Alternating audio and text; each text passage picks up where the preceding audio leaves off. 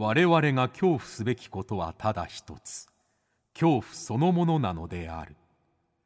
この番組は事故物件住みます芸人松原谷氏が恐怖の本質を探求すべく各界の道を極めた人々と恐怖について語らいます。松原谷氏の興味津々。ご一緒に恐怖の感性を磨きましょう。こんばんは。松原谷氏です。ついにレギュラー番組として始まりました。松原谷氏の興味津々、えー、今年2月に特番という形で放送させてもらいましてですね、えー、まあらゆる作家の先生方と皆さんと、えー、恐怖について語らいました、まあ、あの鈴木浩二さん、えー、藤野香織さん、えー、ミスタ心臓さんで三木大雲さん、まあ、それぞれすごい興味深いお話を聞かせていただいて何て言うんですかねあの、作家さんの視点っていうのがやっぱり面白くてあそういう恐怖に対する見方があるんだとか恐怖に対する乗り越え方があるんだとか、えー、とても勉強させていただきました、えー、この特番がですねまあすごい好評をいただいたということで今回レギュラー放送させていただくことになりました。というわけで今回記念すべき第1回目の対談相手ラジオ界の神様あの浜村淳さんです。御年86歳パーソナリティをされる「ありがとう浜村淳です」は今年放送47年まさにもうリビングレジェンド生きる伝説でございます。えー、僕がですねなぜ初回のお相手浜村淳さんにお願いしたかと言いますとまあまああのー、実は浜村淳さんありがとう浜村淳です。に僕も何回かあの告知だったり番宣とかで出させていただいたんですけれどもやっぱ浜村さんの何て言うんですかね階段に対するご興味といいますかあと知識の豊富さ。やっぱこれは生きる伝説としてまずこの方に恐怖について怖いとは何ぞやについてちょっとお聞きしたいなと思いましたので、えー、今回出ていただきました。もう快く出ていただいたと言いますか。てかすごい元気ですよね。だってこれ正直あの「ありがとう浜村淳です」生放送した後に生放送された後に10分休憩挟んでさらにずっと喋ってはりましたんで。えー、いやすごい。ものすごいパワーをいただきました。ありがとうございます。ということで、えー、浜村淳さんとの対談を今からお聞きいただくのですがもうこれ第1回すごいですよ。まずもう冒頭からこちらから質問させてもらえないというね。はい。あのもう浜村さんから僕への質問攻めがまずありましていつ浜村さんにこう聞きたいことをこちらから言えばいいのかなっていうこのせめぎ合いここをまず注目していただきたいと思います。それからですねこれ面白かったですね。あの稲川淳二さんが浜村淳さんにお話しされた話を浜村淳さんが僕に話してくれるというね。この浜村さんを介しての稲川さんの話っていうこれここでしか聞けないんじゃないかなというね、えー、こちらもぜひ聞きどころでございます。そして伝説のと言いますか、えー、これも「ありがとう浜村淳です」に出た時に浜村淳さんがもう時間ないよってこうスタッフさんがあと1分も切ってるよって言ってるのにあのー、CM 間際に始めた寺田町会談というのがありましてこれを改めて聞かせていただきました。この寺田町会談のもう、えー、どういうお話なのかどれだけのクオリティの高い会談なのかぜひとも楽しみに、えー、皆さん聞いていただければなと思います。それではお聞きください。浜村淳さんとの対談です。どうぞ。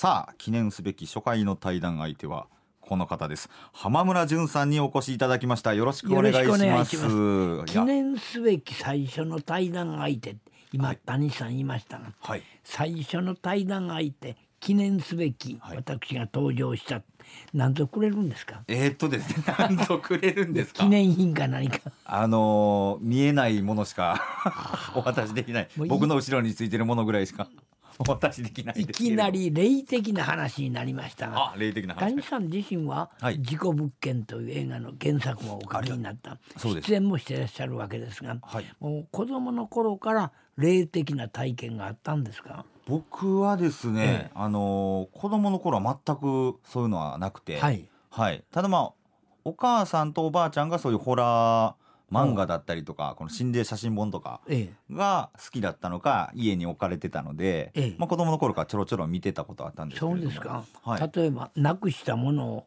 どこそこに落ちてるとかはい。どこそこに置いたままになってるとかそういうふうにして探し出した。はい、そういうことはなかったですか？あーでもそうですね。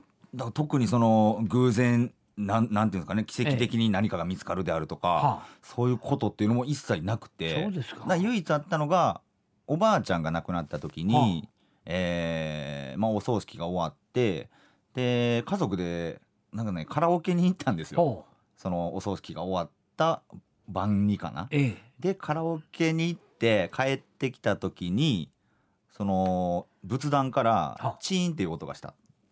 これがでも確かに初めての体験かもしれないですね。あそうですか、はい。よくね東北地方行きますと、東北ですか？はい。古い大きなお家には仏間と言いましてねはい。仏壇が置いてある部屋あるんですよ、そのために一間取ってあるという、はい。その仏間にねなんと立派な大きな仏壇置いてあります、はい。そこでお話聞いたのはねおまあ、例えばその家のおばあちゃまが両手合わせて仏壇の前に座って「まあ、南無阿弥陀仏南無阿弥陀仏」とお念仏を唱えると、はい。両手合わせた指先爪の間から青白い煙が立つ煙というか光が立ってこれ実際あるんだそうですよ。はあそれは科学的にも解明できるそうですがええ。何にも知らずその現象を見た人は、はい。それは腰抜かすほど驚くか？ありがたいありがたいありがたいことや。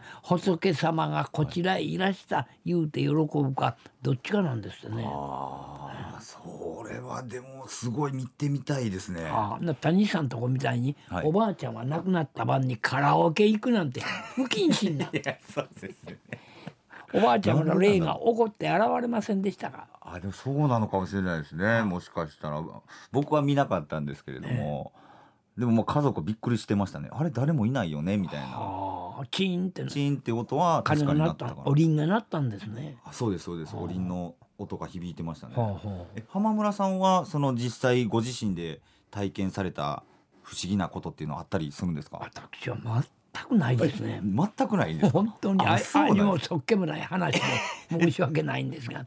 で谷さんの方はなんで事故物件に住むようになったんですか？僕はですね、あの北野誠さん、はい。事務所の先輩で、ええ。ーいるんですけれども誠さんがそのおお前ら行くなっていうホラー怖いホラーの番組をあります。はいやってそうまして。本があるじゃないですか。あ。本もお前ら行くなって。あよくごついそ存知に置いてありますよ。あそこ置いてるんですか、は そうですそうです。はのその番組の、えー企画で若手芸人をはあ。お化けの出る事故物件に住ませて、ええで一日中半年間ずっとはいカメラで撮影して、定点撮影して、えで幽霊が映ったらギャラを上げるっていうえ、企画をね。立ち上げたんですよ。だからまあ例えば殺人があった家とかはいはい。自殺があった家とか、はいそういうとこ探しては住むようになったんですね。そういうことですそういうことです。でも、はいただし谷さん一人じゃなくて、はいまずカメラマンとかスタッフが何人か一緒でしょ？えっとね初日だけですねその番組のディレクター監督がそのセッティングをするんです部屋に。あはいはいであとはじゃああとこの録画ボタンを押したらいいだけだからうん。毎日ちゃんとやってねって言ってええ。東京に帰っていくんですよ。はじゃああなた一人で一人で。その事故物件に 住んでた？はい。でな何か出ましたか？いやーあのー僕のなんですか肉眼では見えないですけど、はい。その映像にはなんていうんですかね白い火の玉みたいなのがこうピャーピャー飛んだりとか、ええそうですか、はい、最初埃かなって思ってたんですけど、ええええなんかこのだんだん大きくなってきてその白い塊みたいなのが。はであの一反木綿。あはいはい、はい、ゲゲゲの鬼太郎に出てくる、まあ、え。え妖怪のええ。一反木綿のようなものが目の前をビューって通り過ぎる映像が撮れましてこれはもうそのね誇りだったりノイズどころじゃないぞと思って、うん、でこんな映像撮れましたよ。これでギャラもらえるかなと思って 連絡しようと思って、はあ、その映像を DVD に焼いて持っていこうとしたら、はあ、マンションの入り口で僕車にひかれるんですよ。ええーはい、そうですか。それがまだ住んで1週間目の出来事ですね。映画のでは映画の中では江口さんが、はい、車にひかれてましたね。江口さん最終的にひかれてましたけれども、あの亀梨さんも、えー、瀬戸康史さんも一応中盤にひかれておりまして。そうやった。そこは僕の実体験からその脚本に、はあ、はい、落とし込んでいただいたシーンですね。はあ、そうですか、はい、で谷さんは何ともなかったですか？僕あの柔道やってたんで、はあ、高校の頃、はあ、やっぱとっさに出るんですねあの毎日やってたことって、ええ、受け身取ったんですよ。はあ、これでまあなんていうかすり傷程度というか、まあ、大した怪我もなく、えあそうですか、はい、なんともなかったんですけど。実際に何かたたりがあったわけですよね。たたりっていうことなんです。かだからあのー、後輩の芸人が引っ越しを手伝ってくれたんですけれども、はいはい、事故物件に引っ越す時に、ええ、その手伝ってくれた後輩の芸人2人も別々の場所で同じ時期に車にひかれるというのがありまして。そう。だそれは不思議でしたねいや不思議やけど怖いですね 天村さん怖いのはあのお話もたくさん集めてらっしゃるじゃないですか、ええ、ご自身は怖いお話とかはお好きなんですか？いや僕はねあの人間怖いもの見たさっていう言葉ある通り怖いもの見てはいけないものほど見たい気持ちになるんですね。興味が湧いてきて、はいはい、でも僕自身はねやっぱり怖いもん見たくない。体験したくない見たくないんですそんな事故物件の部屋に一人で住むなんてよくやりましたね。いや本当に僕もおし仕事が全くなかったんで、はい、これチャンスだと思います、話が現実的いや本当そうなんですよ。もう そのまで10年全くテレビにもほとんど出てなかったんで、えー、あテレビに出してもらえるならありがたいなっていう。でも眠れましたか？えー、っとね最初はちょっとなかなか眠れなかったですね、はい、はいだからやっぱなんか順応していくというか、はあ、なんか怖さに慣れていくっていうのがありまして。そうですか、はい。まあ、え映画の話の蒸し返しになりますが、はい、現実的にはどんな事故物件の部屋に住んだんですか、えー、最初の物件っていうのはもともとその大阪であのマンションは幽霊が出るっていうのは不動産屋の中ではすごい有名だったマンションで、さらにそこでまあ事件殺人事件が起きたりとか、まあいろんななんですかねその飛び降りの噂があったりとか、そういう結構いわくのこの集合体みたいな物件だったんですよ。まあ、映画ではそういう場面がたびたびありましたね。はい、例えば洗面所の壁の中から、はい女の人が現れるとかね。そうですね、えー、はいはいはい。あそこまで怖い体験はしてないですあ、そうですか。はい。でもそういう事故物件安いんですかね、家賃とかは。あの実際安いですね。はあ。まあでもピンからキリと言いますか、はあ、事故物件だけどそんな1万円ぐらいしか安くない物件だったりとか。でまあ半額の物件もあったりとか、ええ、いろいろですね。そうですか、はい、物件によると言いますか。はあ、あの映画ではね、はい、階段とかホラーものって結構な題材でね、はい、しょっちゅう映画になりますね。で、ね、結構お客様入るんですよ。はいはいはい、例えば貞子とかね。あ貞子もそうですね。怖かったですね。はい、それから真夜中に押し入れ開けると、はい、男の子が入って座ってるんですよね。そういう映画もありましたね。重音じゃないですか。もうタイトル忘れましたよ。で外国映画では、サスペリアなんて、イタリア映画ですよ、はい、これは女子大の寮に300年悪魔が住んでる、はい、でこいつがいろいろ悪いことをするという話ですがね、はい、映画全体はとても綺麗なんです。べっぴんばっかり出てくるんです。で女優さんお綺麗ですもんね。そうなんです。でプールでね、はい、ビキニの水着で泳いでるべっぴんの映像をたびたび出しましたしね、はい、綺麗なもんですよ。で「サスペリア」というタイトル、はい、つい最近リメイクされましてね。ああなんかはい、はい、なんか情報だけはい見ましたでもあの第一作はイタリアでは、ホラー映画の名監督と言われる人が撮ったんでね、はい、なかなか綺麗であり怖かったですねこれは。はいあのおどろおどろした取り方やないんですがね、はい、結局は300年寮に住んでいる悪魔の仕業、はい、いうことが分かってくるとね、はい、べっぴんさんがたくさん出てるから綺麗であり怖いである、凄惨な感じがいたしましたですね。綺麗で怖いなるほどですね。ただあのおどろおどろした怖さ四谷階段のお岩さんなんか怖いですよね。はいはいはいはい。あの民谷伊右衛門夫が飲ました薬を飲んでね、はい。だんだんと顔もひどい状態になっていく、ええ。あれは本当に怖いしね、はい。気持ち悪いですよ。ところがサスペリアはもう全編別品が水着姿で出てくるからね。えそのあたりからこのなんていうんですかホラーと、えーまあ、エロスと言っていいのかわかんないんですけれど、その綺麗な女性であったりとかはい。は、サスペリアあたりからこうマッチングされていくようになったんですかね？どうでしょう。いや僕はもっと以前からあったんじゃないかと思います。かね？でラフカディオ・ハンという人がはい。日本に住み着いて日本が好きですから、はい。昔から伝わる日本の伝説怪談をねはい「怪談」というタイトルで本に書きました。はい。で自分のペンネームも小泉八雲とあ。日本風にしましてねあの鳥取の布団の話とかねたくさん書いたんです、はい。そのうちのいくつかが「怪談」というタイトルで松竹映画になったんですよ。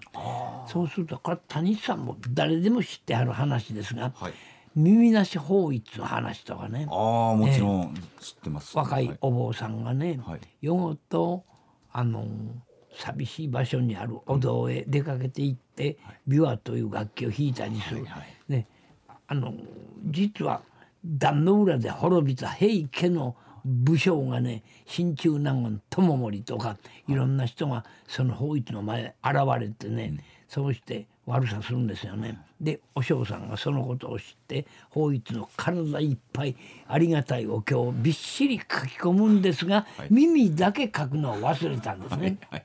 ついに耳だけ奪われるというね、はい。そういう話。これ平家の残党丹波哲郎さんなんかやりましたね。あ田村哲郎さんが出てるんですね。で耳なし法一の役ははい。中村克夫さんがやりましてね、わあすごい。監督小林正樹名監督ですから、はい。なかなか見せましたね、ただ怖いだけの映画ではなくて、人間というものは欲望に駆られると鬼にでも悪魔にでもなるもんやと。ああそういうようなテーマ。まあ。人間の怖さっていうのも。人間の怖さ。これは本当に怖いですね。はいあの幽霊があのどんな悪さをしても、はい人間の悪さほど怖いことはない最高の悪さ戦争ですよね。えーそうですね。はいでこの「怪談」という映画はい。4つ5つお話がありましたがねあーそのオムニバスみたいなあその通りです。はいで怖いいやしかし綺麗と思わせたのは雪女ですよ。あ雪女ですか。これはあの中台達也さんが扮する漁,、漁師山で果物を取ったりする漁師さんに扮しましてね、そうして山で一仕事終わって帰る時、不思議な真っ白な衣装を着た女に雪の中で出会うんですよね、これが雪女、これをやっておりましたのが「君の名は」で有名な岸恵子さんですね。あ。だから綺麗なんですよね。あ。綺麗な。綺麗な人ほど怖いことをやるとゾーッとしますね水いあーギャップみたいなことになるんですかね。て一つはそれあります。はあ綺麗と怖いがこうちょっとねつながっていくというかそれは組み合わすと。ねありますね。でも踊る踊るした、うん。本当に四谷階段のはいお岩さんのような怖さではなくて、美しさで見せる怖さってあるんですよね。ああでも確かにそうですよね。だから階段に出てくる幽霊、はい。女性の場合は大概美人なんですよ。確かにそうですね。ええ。ええであの大阪はねユーモアを良しとする街ですからね、はい。階段でも随分美しさよりユーモアと背中合わせのものもありますねあ大阪の階段がですか？そうですね、谷さん知ってるかな、有名な寺田町の階段という話ある寺田町の階段はもしかしたらありがとう浜村淳ですでおお聞きしたかもしれないですね。やったことないですよこの話は。え本当ですか？僕つまり。JR 環状線はいに寺田駅という駅ありますね。はいはいあそこね今はどうでしょうか、あの駅の改札入って、はい。プラットフォームへ上がる階段がはい。一番長いんだそうです。はである人が終電車に乗りましてね、寺田駅で降りた、はい。そうすると霧の彼方に霧に滲んだ終電車のあのテールランプが消えていくんですね、はい、もうあと電車来ないです。終電車ですから、はい、そこでねなんとなく怖いな思いながら、はい、その男の人は一歩一歩長い階段を降りていった、うん、すると下からね一歩一歩階段を上がってくる女性がいるんです。うん、でおかしいな。終電車出た後でこの後電車来ないんです。それのにプラットフォームへ上がる階段をね一段一段と上がってくる。何のためにや思うてねだんだん2人の距離が縮まって、はい、よく見るとその女の人昔自分が騙して捨てた。で自殺したと言われる昔の彼女ですね、えー、で長い髪の毛を振り乱してね、はい、青白い顔で髪の毛の端を唇でキュッと噛んでね、はい、一段一段上がってくる。こっちは一段一段と降りていくわけです。はい、でいよいよ2人がすれ違う距離まで縮まった、その時彼女はねこっちの顔を見て似たと笑うんですよ。怖いと思った途端にね足踏み滑らしてドドドドドドッと長い階段を一番下まで転げ落ちたドンと腰の骨ぶってねああ階段は怖い。階段は怖い。わかるこの話。いやわかりますよね。これは聞けて嬉しいですね。大阪というところは階段一つでもユーモアの裏打ちがないと 喜んでくれないんですね。このお話は浜村さんがどこかでお聞きした話ですか？はい、誰かから教わってますね。もうもうずっと。ええどこかにこういろんな人の口伝でこう伝わってきてるわけです、ね、口から口へね伝えられた話がたくさんありますよね。ええでも浜村さんといえばやっぱりこの怪談を語る語り部ということで。ラジオの深夜放送でねはい、よくやってましたから。というのはきっかけって何なんですか？あのやっぱり受けたからですね。受けたから、ええあの映画の話はね、はい、はっきり覚えてます。グリア・ガースンとロナルド・コールマンが主演した「心の旅路」という名作があるんです。はい、これを深夜放送で20分かけて喋ったら非常に反響が大きかったですね。はい、でそれははっきりきっかけわかるんですが、うん、怪談はね放送局によって浜村淳の怖い話おもろい話こういうテーマでコーナーありましたんでね、はい、それに合わせていろんな怪談を集めて喋った覚えはありますね。あれですか？えっとラジオ大阪さんのササタデーバチョンと ABC ラジオの浜村淳です ABC。そうですね。どちらかで喋ってますね。こちら深夜放送だったんですね。えー、っとねサタデーバチョンは深夜でしたねもう一本の方はそうでもなかったんですがあのさっき言いましたように、はい、怖いもの見たさですねその放送を聞いてくれている皆さんはね、はい、怖いやめてくれそんな話いやいや怖い言うて、そう言いながらそう思いながらラジオのスイッチは切らないわけですよ。ああ気になるんです、ね、気になる。どどうなるやろ、はい、それからこの人どんな目に遭うやろ、はい、どうなるやろ。どんな怖いやろか。興味を持って頭から布団かぶりながら 布団の中でラジオ聞いてるんですよ。はい。だからそのコーナーやめるわけにはいかなかったんです、ね、なるほど。もうちょっとまた聞かせてくれ聞かせてくれっていう。そういうことですね。おはがきが届くんですね。これ、はい、何年前ぐらいのお話になるんですか？もうね四五十年前ですよ。四五十年前ですか？ラジオで会談ってでも他に浜村さん以外でそういう会談されてることいやそれは何人もおりますよ。あいらっしゃったんですか、ええ。で会談って受けますからね。どうしてもリクエスト来るわけですよ。でそれがたった一人に凝縮された、はい、たった一人に象徴されたのが稲川淳二さんですよね。稲川淳二さんはもうすごいですね。40年されてるんだったかな。なんかあの階段ツアーももう二十何年目まで。そうですね、はい、この間お会いしてきまして。あ、そうですか。はい、そうなんです。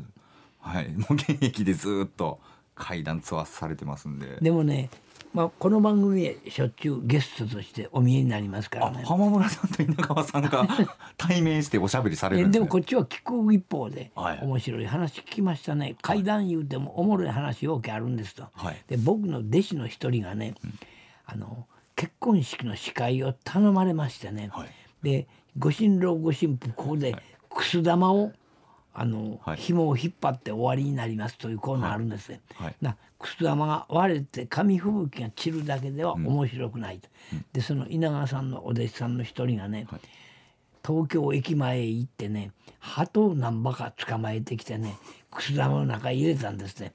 でいよいよ本番ご新郎ご新婦くす玉を割ってお祝いその時間でございます。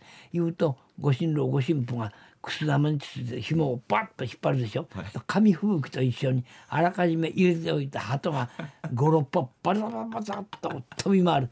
もう受ける受ける思ってね、はい、いよいよ本番です、はい、ご新郎ご新婦くす玉の紐を引っ張ったらね、うん、中で鳩を入れたるでしょ。鳩を入れる前にねこうおとなしくくす玉の中で暴れたりしないようにね、うん、塗料を塗って固めたんですね。ところがご新郎ご新婦くす玉引っ張った途端に塗料で固まったまんまの鳩がボトンボトンボトボトボトと落ちてきて客は全然笑わなかった。受けなかった。なんじゃこのふざけた趣向は。何があるんや。どういう意味やって、みんなね睨んだいう話聞きました。階段以上に面白かったこの話は。全然階段じゃないんですね。全然階段にならない。階段じゃないそうなんだから人間のやることは、はい、事実は小説よりもきなりと言いまして、もう本当にフィクションよりも面白い愚かなんですよね。はい、えー、浜村さんからあの見ても稲川さんの階段はすごいなというのはやっぱりね思います。はい。あのなりきっておりますからね、はい、稲川さん自身が。あ,、えー、あのこれもちょっとちょっとしたところからお聞きあの聞いた、はいはい、手に入れた情報なんですけども、え浜村さんがあのプレイステーションゲームあありました、え大お化け屋敷浜村淳の実話怪談というソフトを、はい、えー、まあ、発売されたんですけどこれに関わってらっしゃると、えこれどういうゲームなんですかね？いやいくつかの怪談をね、はい、映像と私の語りで見せるという、はい、そういうものなんですが、はい、僕は怖かったですねやっぱり。あもう喋ってて怖かったってこと？喋ってて怖かったですね。早く終わりたかったですよ。自分で自分でお話しされていながら早く終わりたい。だから語り手がね、稲川さんみたいになりきって喋るのとね、語り手が怯えながら喋るとね、やっぱり売れなかったですよ。売れなかった。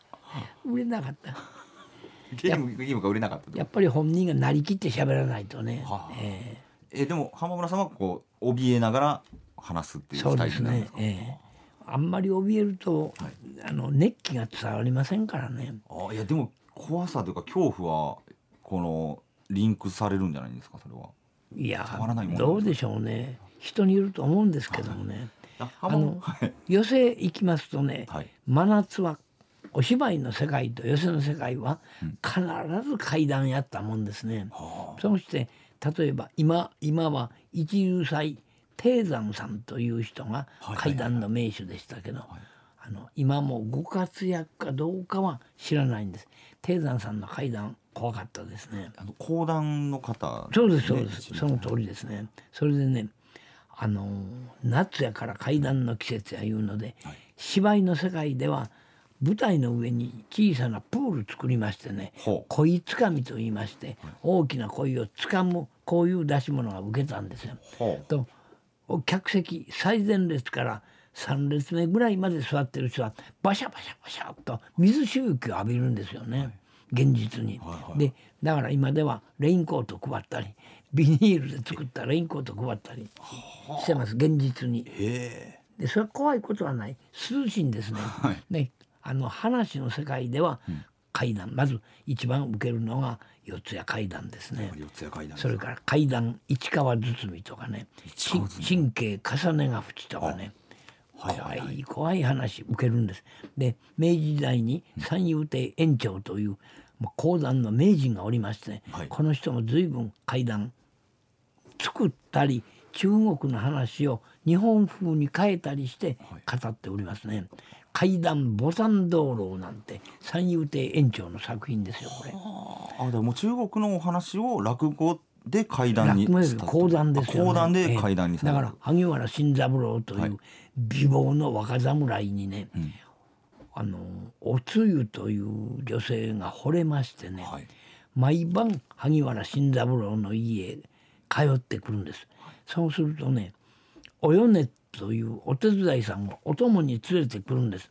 と夜更けになると遠くの方からおつゆとおよねが新三郎の家へやってくる下駄の音がねカランコロンカランコロンカランコロンとだんだん近づいてくるんですね。そうしてねこれ中国の話ですから下駄の音も入れてるんですね。で日本は幽霊にはお足がないというこれ落語のオチにもなってますが大体丸山応挙という京都四条派の絵の名人ですね、はい、この丸山応挙がね修行のため若い頃旅に出た、はい、長崎へ行ったんです、うん、そこでね一軒の遊女屋へ上がりましたらね、はい、怖い話聞くんですよ、うちの布団部屋へ近づいてはなりませんぞと。なんでですか？実はうちにいた遊女の一人がね病気にかかってもう商売できない。役に立たない遊女は布団部屋へ放り込んでね枕元に一杯の水と一個の握り飯を置いただけで薬も与えずほったらかしにする、うん、そのその遊女が苦しみのあまりうめくんです。そういう声が聞こえてくるから布団部屋近づいてはいけませんって言われるんです。うん、で丸山王家はねそんな哀れな話があるかと、できるもんなら自分が助けてあげたいと思いまして、うん、その友情屋の奥の奥の奥にあります布団部屋まで。普段はほら使わない布団がいっぱい積んであるそんな部屋ですね、はい、そこへ近づいてそっと襖を開けますと痩せ衰えた女性の一人が、もう薬ももらえないお医者さんにも見てもらえないからうめき苦しみもだえてるわけですね。その姿を丸山王今日は絵に描いたんです。自分は絵を修行してますからね。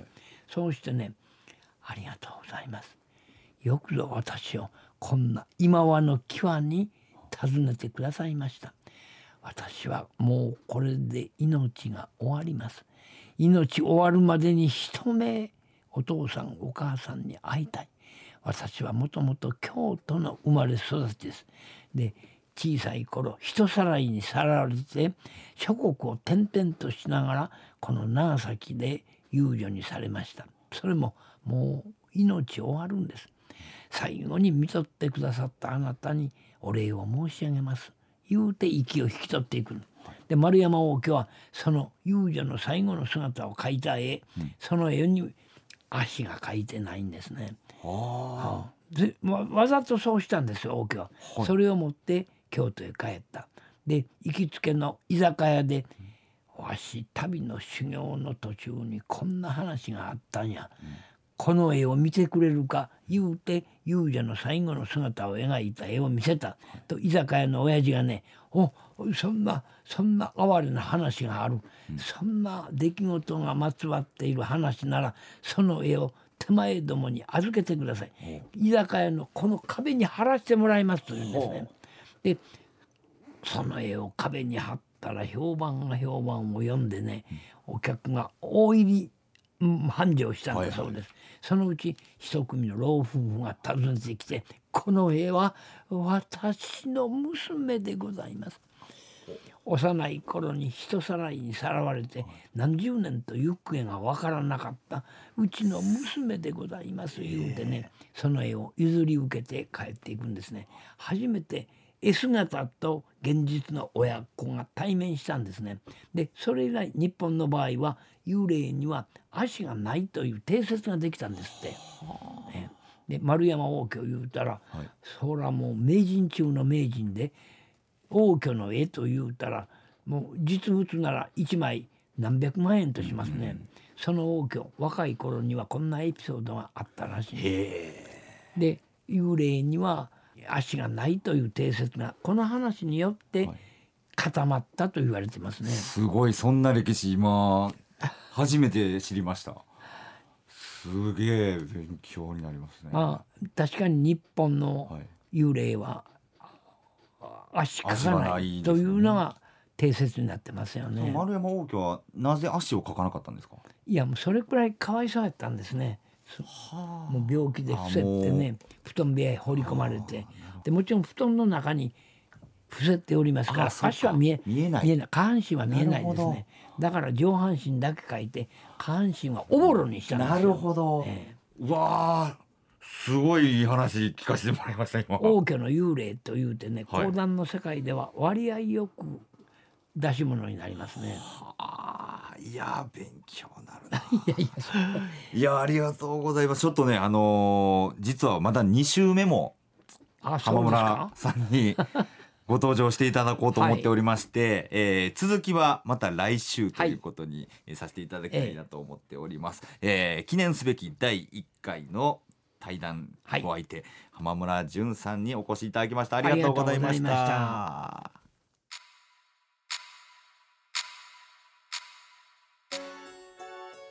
えーいかがでしたでしょうか、えー記念すべき初回は浜村淳さんと恐怖について語らいました。えーこの続きは来週お届けいたしますのでお楽しみにしておいてください。そして恐怖の感性を磨いてお待ちくださいさてこの番組は MBS 公式 YouTube チャンネルとポッドキャストでの配信もしております。また Twitter と Instagram そしてホームページも開設されています。収録の模様や今後の予定などどんどんアップしていきますのでぜひフォローの上チェックしてくださいませ。ということで松原谷氏の興味津々今宵はここまでです。皆様どうかお元気で。さようなら。